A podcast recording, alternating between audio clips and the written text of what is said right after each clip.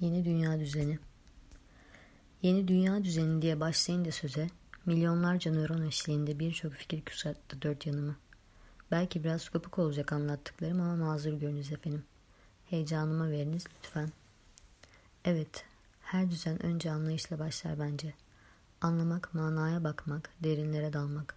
Dış görünüşün, gösterişin sadece toprak olacağını, baki olanın sadece ruh olduğunu, kelimelerin kainatta kaybolmadığını, herkesin idrakinde olduğu bir dünya isterdim ilk olarak. Çünkü bana göre kelimelerdir her şeyin başı.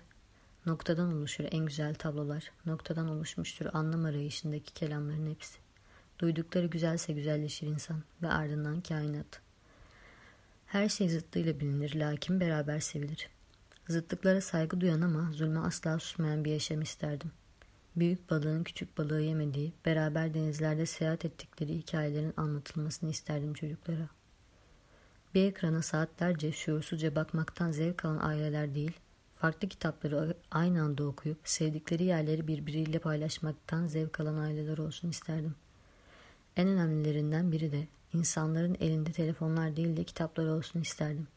Kitapları bitirip yeni kitapla şarj olan insanlar olsun. Her sokağın kaldırım taşından kapısına huzur kokan kitap evleri olsun isterdim. Sadelikle yoğrulmuş evler olsun isterdim. Her beldenin beraber toplandığı ve film izlediği ortak bir gün. Yargısız infaza, araştırmasız inkara mahal verilmeyen bir gelecek isterdim. Hepimiz dünyalıyız düşüncesinden yola çıkarak ırkçılığın olmadığı, olsa bile kızmadan, bıkmadan, mantık sevinle mantıkla, maneviyat sevine maneviyatla anlatarak bunu aşmak isterdim. Düşene tekme atmak bir yana dursun. Önce yanına, yanına oturup ardından elinden tutup beraber ayağa kalkanların olduğu bir dünya isterdim. Çiçeklerin, meyvenin, sebzenin her mahallede görülebildiği yeşillikte bir dünya. Bütün bunları dilemek, düşünmek güzel de bir yandan burası dünya, bir tarla. Ne ekersen sonsuzlukta onu biçersin diyor. Çünkü ne bileyim bu gökler, yıldızlar, güneş, sistem, damarlarımda gezen kandan tutun da tek bir saç telime bakınca öylesine yaratıldığıma inanasım gelmiyor. Böyle özenli bir yarat yaratış yok olmak için olamaz. Benim fikrime göre tabi. Bu, bu yüzden de ekinden, tohumdan, topraktan anlayan bir dünya isterdim. Her insan kendi beyninin heykeltıraşıdır der Kajal adaletle yürüyen, umutla yaşayan, huzurla uyuyan, sevgiyle büyüyen bir dünya düzeni.